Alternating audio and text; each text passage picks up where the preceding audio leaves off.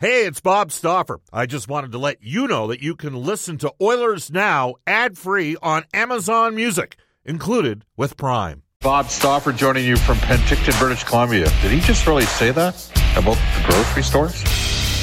Really? The Prime Minister? I mean, come on.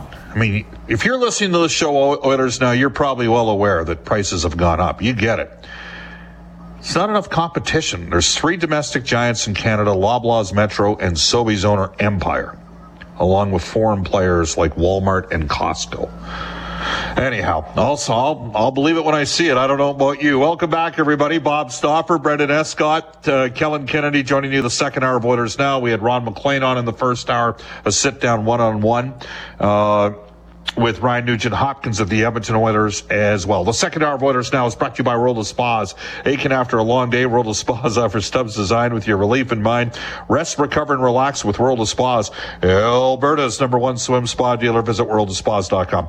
I'm with the Oilers rookies. We're in Penticton at the Young Stars tournament, which has evolved greatly uh, since 2010. Heck, it's really evolved since our next guest, Louie DeBrusk, played in uh, the Young Stars games back in the day. You can text us on the Ashley Fine Floors text line 780-496-0063. Get the new floors you always wanted. Ashley Fine Floors, 143rd Street, 111th Avenue. Open Monday to Saturday. And you can reach us on the River Cree Resort Casino hotline, 780-496-0063 the River Cree Resort Casino. Excitement bet on it. We head off to the aforementioned River Cree Resort Casino hotline. Sportsnet color analyst Louie DeBrusk appearances are brought to you by GCL Diesel, providing service, genuine diesel parts, and turbochargers at great prices for over 50 years. Visit GCLDiesel.com. Hello, Louie. How you doing? I'm doing well, Bob. How are you doing? Good. So let me ask you this. So my wife orders in a lot in the uh, Yeah. humble Stauffer abode in the city south side. But I'm the guy who, for the last 20 years, goes to Safeway probably in our neck of the woods, probably four to five times a week when we're in town. Okay. And I mean, it's pr- pretty noticeable to me over the last four or five years what's happened uh, at certain stores around there. Do you do? the- Do you guys or, get it mostly ordered in, or do you, do you do the- do you do the shopping, or do you, does Cindy take care of that? Who who does that sort of stuff in the DeBrusk household? Combination. You know, sometimes I go, sometimes Cindy goes, um, sometimes we both go. So yeah, it's. Uh, I like to go though, but don't ever go when you're hungry, Bob. That's the worst thing you can do is go to the grocery store when you're hungry, because you just fill the cart up and get unnecessary things. That's what I Really? do anyway. That's what I do anyway. So I, I like Blue Jones drinks. Have you seen those drinks? no, I haven't seen them. I absolutely love. there- It's a soda pop. That doesn't surprise you. And I've uh, I've weaned off of sugar-free Rockstar, but I've pivoted to Red Bull. So I've got to have those every morning, right? Because I don't drink coffee unless there's something spiked in it. It's so like that's a part of the reason why I, I make my way down to, to the Safeway for the Red Bull on a daily basis. So there you have the, it. the candy and chip aisles are like magnets for me. I can't. I have to either avoid them completely, or else I'm going to do some damage in there. Yeah. The, uh, the garbage bear comes out in me. Yeah. You know, Louie, as I'm sitting here pounding back jube jubes during the commercial breaks. There you go. There you go. Yeah. you know what I'm saying. Yeah. Oh man. Yep. All right. Let's take a trip. Like, so this tournament is, I mean, it's it's it's really a, a funky sort of cool little event that's held in Penticton. There's one in Traverse City. Um, and this is the ninth time in the last 13 years. Of course, we had a pandemic for a couple of years, and then they moved away from the tournament in Penticton, and then came back to it. But it's it's the first opportunity for rookies to shine to people in the organization.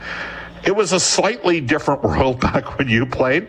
Did you guys just have the Rangers, sort of Islanders, Devils rookie games? Is that kind of what you had when you came up after being drafted by the New York Rangers? Yeah, we didn't have a rookie camp, so to speak, or a rookie tournament, but there was exhibition games, and typically they'd be before the NHL game. So if uh, the Rangers and the Islanders were playing in the evening, there'd be a rookie game in the afternoon, and we would play at Madison Square Garden, and then the, we would sit around and watch the Ranger game afterwards. And obviously, the um, the idea was to the motivation was to try and get into that NHL game and play the exhibition game at night, and you know, so we would go down early and jump on the bus together, play the game, and then uh, and sit and watch what was happening in the evening. But it was a different game back then. There was a lot of fights. It was, uh, you know, usually get those out of the way in the first period and then start to play hockey. And it typically was the Islanders and the, and the Jersey Devils that we would play in the in the rookie games, um, so to speak, through a training camp. But training camp was a lot longer too, so it wasn't like you'd go into camp and have two or three days of skating and then jump into an exhibition game. It was very typical for us to skate for a couple of weeks before we played an exhibition game. So by that time you were pretty ready to get after it and get into a game because you were sick of getting. If it wasn't two a days, there were long skates, there was workouts, and it was let's get going and play some games. Yeah, uh, you told uh, you told the story. What better opportunity than to, to revisit? Uh, was it in, in in these sort of early exhibition games where you had the memorable uh, battle with Ken Baumgartner, and then Bernie Nicholls had some fun with you? Yeah, that was no, that was a that was a real exhibition game. It was one of my first ones, though. To be honest, it might have been my first, or it was actually my second one because I still remember what had happened in the fight. Is there was a scrum in front of Mike Richter, and everybody kind of converged around the net. And then Kenny Baumgartner came down from the blue line and grabbed Richter's water bottle off the net and just started drinking it. So I took that as my invitation to go over there and let him know that I didn't think that was very good, and we ended up fighting. And uh, when he grabbed me, though, I had fought Dean Chenoweth the night before at Madison Square Garden, and I had thrown lefts against Dean because he was a lefty. So he, Baumgartner was a guy that would talk to you when he was fighting you. So he grabbed me and he said to me, "Goes, oh yeah, you're a lefty, I remember." So he started throwing lefts again. He would tie, tied up my left and started throwing lefts. So it went on for a while that I ate a few punches, dodged a few, and then finally I came off with a right, and it was more like a hail mary to kind of slow him down. And I caught him with it, and uh, all it did was enrage him a little bit more. I was I was shocked that his eyes just got bigger, and he got uh, more mad at me than he was already. And uh, I came home. I was staying with Bernie Nicholls at that time. Uh, he had brought me over to stay with him as I was one of the last cuts in camp, and he just didn't want me staying in the hotel. So the next morning, he got up. It was an off day for us. So we had back to back games. It was an off day. And he said, Listen, I'm going golfing, but a buddy's coming over to pick up some furniture in the garage. Can you help him lift it into his truck when he gets here? And an hour later, an hour later, the, the doorbell rings. And when I opened up the door, it was Kenny Baumgartner. He had a black eye. And I thought, Holy jeez, he found me again. We're going to go again. But, uh, it was kind of funny. We always kind of had a, a good laugh at that afterwards. Every time we play each other, we chat on the ice, and I never did fight him again. Believe it or not, all, all my career, I never fought Kenny Baumgartner again. There was always other guys to fight on each respective team, but um, I still consider him one of the tougher guys that ever played. He was uh, he was a dangerous fighter. 85 Memorial Cup. He fought Bob Probert in the penalty box. Yeah, he got. I saw that. He ended up, and Proby got him in a prone position, and Bomber was trying to. It was a bit like how uh, Jim Kyte was trying to punch Dave Brown when Dave started the lawnmower on him back in the '91 playoffs. Well, Louie DeBrusk for GCL Diesel. So you contrast that. How closely did you follow? I remember being here in Penticton the first year, one of the first years of the rookie. Uh, would have been like the year Keegan Lowe was drafted. So I think Keegan was drafted in 2011, and we were at the Barking Parrot. How's that for a name for a bar? uh, in the uh, hotel bar, and they they got the NHL Network on for us because you can still get the NHL Network back. And Carolina was playing, and Kevin Lowe was watching his kid play in the afternoon because they were they had like four games a day at this tournament down in the states, and our games were at night because there was actually fans at all the games here in Penticton, as you can well imagine, Louie. So, yeah. Uh, but how closely did uh, you and Cindy follow Jake? Oh yeah. Once he wrapped, you know, I in, in I guess it would have been what the the the 15 and 16 rookie uh, rookie camps or seven. He probably went a couple times, didn't he? I think he went three different times, and it was there was a tournament in Buffalo, and they would put it together there. So it was great. It was all under one roof, and uh, yeah, we followed it very closely. Uh, he played in a lot of the games, and you know I've always said it was that opportunity to play in those games for the young players, similar to us back, even though it was a little bit different you're showcasing yourself. You're showcasing, showcasing yourself saying that I'm ready for an NHL camp. Um, if you do well in that camp, you're gonna you're gonna head into the big camp, and you're gonna potentially even get exhibition games if you play well enough. So it was a stepping ground. I always feel kind of gives the young guys a little bit of a head start on the on the veteran players. Um, you typically see when you go to training camp those players that have gone through that process that have played some meaningful games in the sense that everybody's energetic, everybody's ready to go, trying to make an impression. You come into the main camp and you've got a little bit of a leg up and a jump early on on the veteran players before they kind of dig in later in the exhibition. Um, let's face it, the veteran players, they know how to, and I don't want to say pace themselves, but they kind of do. They kind of go into an exhibition series and they get better every game. They work on things they need to work on.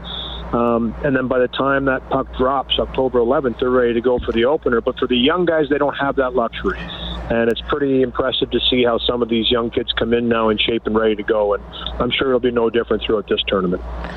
Sportsnet color analyst Louie DeBrusk brought to you by GCL Diesel, providing service, genuine diesel parts and turbocharges, uh, great prices for over 50 years. Visit GCLDiesel.com. Uh, so, Louie, the Oilers situation here is completely evolved. Like they yeah. were in a rebuild in 2010 when the tournament started. We had a Hall here and Jordan Eberle and PRV. In 2015, McDavid, Draisaitl, and Nurse even last year, four number ones, just the way it worked out, but four number ones, Broberg and Holloway, who I think we both expect to make an impact with the Oilers. Yep. I'll get your thoughts on that in a second. And then uh, Schaefer and Bourgault. Now we're down to one number one pick, Xavier Bourgault. There is a chance that not one player that's playing, in the, and, and I don't mean to disrespect any of the players yeah, no. here but not one guy may end up playing an NHL game this season for the Oilers off the group that's here. That's how deep the Oilers are at the NHL level. And you know they're in they're in a win now mode. They're using uh, picks as draft capital to get better players. It is a, a, a very different scenario, isn't it, than in past mm-hmm. years? Well, that's what happens when you get good is that your team becomes that much harder to make. And that's a good thing. And so somebody, if one of these young guys was to step into this training camp and play so well that they deserve to be on that opening night roster, I can tell you they've had an amazing camp, like unbelievable. And even then, they may not be able to squeeze them in. Um, they might have to wait a little bit. But if somebody does play themselves onto this roster, say there's an injury, knock on wood, here or there, um, you've done something really well. Simple as that. But when you're a good team like the Oilers are now, and they're a team that's in the playoffs every year, they they are now looking at something different. And on the other side too, I talked about the young guys having an advantage on the older guys. That won't be the case this year because they've been here for two weeks skating. So they've had their captain skates going on. And you watch the video and the footage of that. It's it's amazing how how good they look already early. I said it looks like they've been skating for a month together. But when you have a tight team like that and you play together, you come in, you just pick up where you left off. And there just seems to be a little extra determination, a little extra focus early on by this Edmonton group. So it'll be an even tougher lineup to crack come training camp with them already having skated for a couple weeks together. Louie, Ron MacLean was on in the previous hour, talked a bit about Connor Brown. And he's obviously coming off a torn ACL, but he led the OHL in scoring in, in 13 14 with 128 points that year. He's had a couple 20 goal seasons in the NHL. What are your expectations for him? Kind of what he's been as a player. I think, you know, we, we do talk a lot about injuries with good reason, but I think, you know, medical advancements and rehab advancements and the way the players um, dedicate themselves to being ready to go. I mean, he looks great out there from what I've seen, and he's talking about the fact that he feels really good. So I don't expect anything different from Connor Brown. I don't think there's going to be a tentativeness there. I think there'll be a nervousness, but I think that comes with every player. Every player going into camp, even Connor McDavid's probably a little bit nervous going into his first couple of skates and into his first medical and into his first exhibition game. It doesn't matter who you are, you're getting geared up to go out there and go to battle. So there are going to be some nerves, and nerves are a good thing. I, I think he's going to be fine. I'm excited to see what he can do. The one thing that I do notice, and I notice regularly when new players come to this organization, they're really, really excited to play with the great players that are already on this team. And there's a ton of them here. So I think anybody that steps on board understands the opportunity that's going to be given to them to play with very, very good players. And I think if you ask any player in the league, they would get excited about that. And I don't think Connor Brown's going to be any different. I think he's coming in here looking at this as a great opportunity to kickstart his career back after a real tough injury and a tough surgery. And I think he's excited about it. And I, I don't expect him to really play any different than he has throughout his career, which is going to help the Oilers win hockey games. Simple as that. All right, Louie. So last uh, two playoffs, we've seen Ryan McLeod and Evan Bouchard, two 2018 picks. Uh, Bouch, yeah. of course, 10th overall. McLeod, 40th. They've impacted the team the last couple of years in the playoffs. There's an opportunity for both Dylan Holloway and Philip Broberg to carve a niche out for themselves. Who, in your opinion, has a better chance to to uh, to get into the mix here right away, right from the get go with the Oilers? I'd probably think Holloway.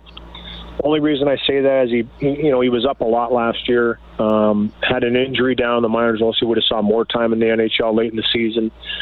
And I've seen him all summer long. He's been working out. He looks great. I, I think that he's just another year mature. He's a big, strong kid that can skate.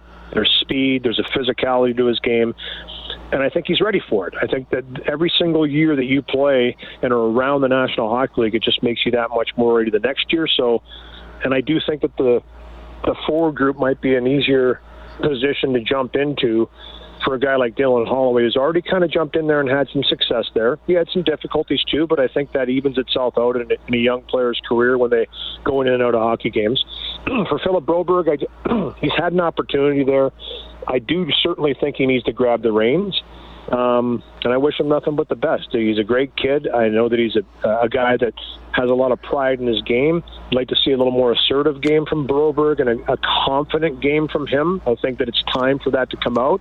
And if it does, and he's got a chance too. I really believe that there should be some battles for positions, which is exactly what you want in your organization. You want that internal competition to make yourself better. All right, I'm going to put you on the spot, but it's not a question about Jake, but it's about the Bruins overall. They had an unbelievable year last year, but they just lost their top two centers. For me, Bergeron, lifeblood of the team. So tell me this.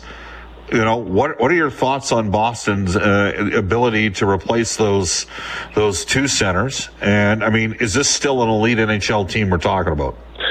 Well, I think it's still a team that, and I've been asked this question a lot for good reason. You, you have a historic year like they did last year. You lose the likes of a Patrice Bergeron, a five-time Selke winner, David Krejci, one of the most offensive players in the history of the Bruins, and a great playoff performer.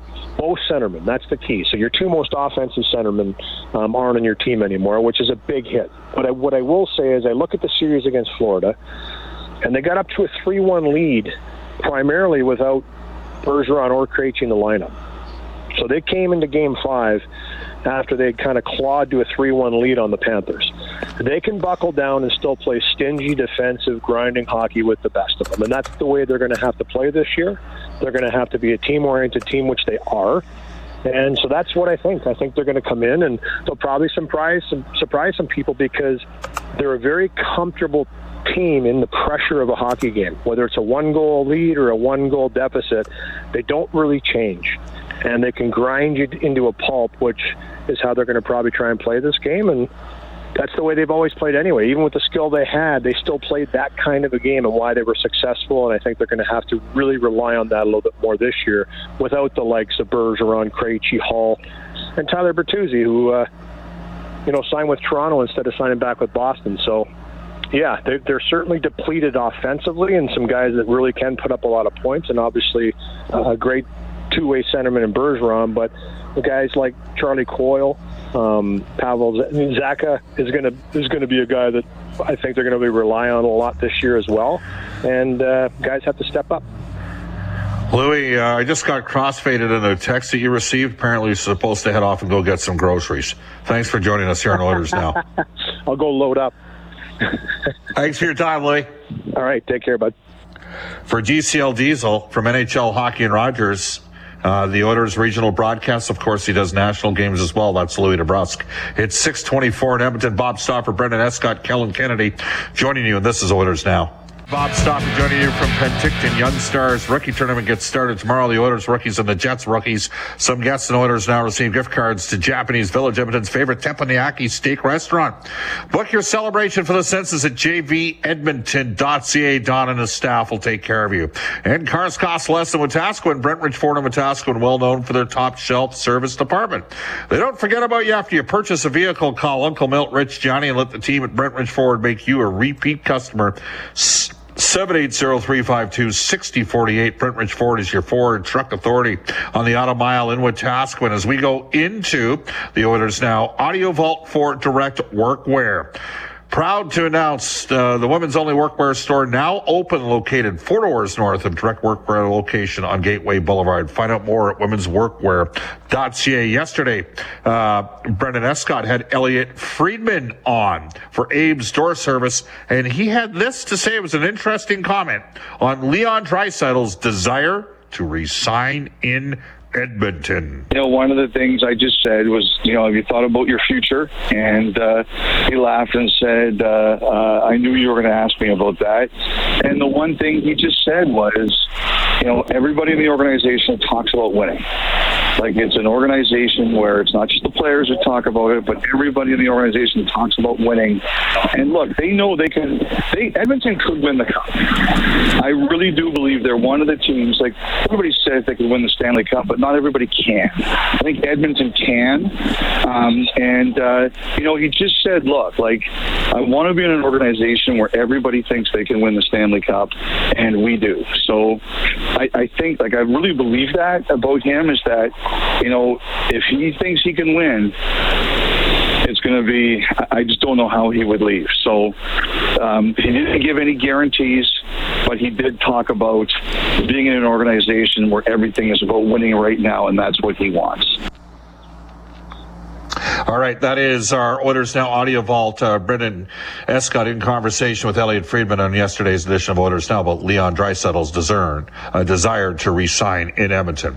629 in Edmonton. We'll head off to Global News, weather, traffic update with Randy Kilburn. And when we come back, the general manager of the Edmonton Oil Kings, Kirt Hill, along with Brendan Escott and Reid Wilkins. This is Oilers Now live from Penticton, BC.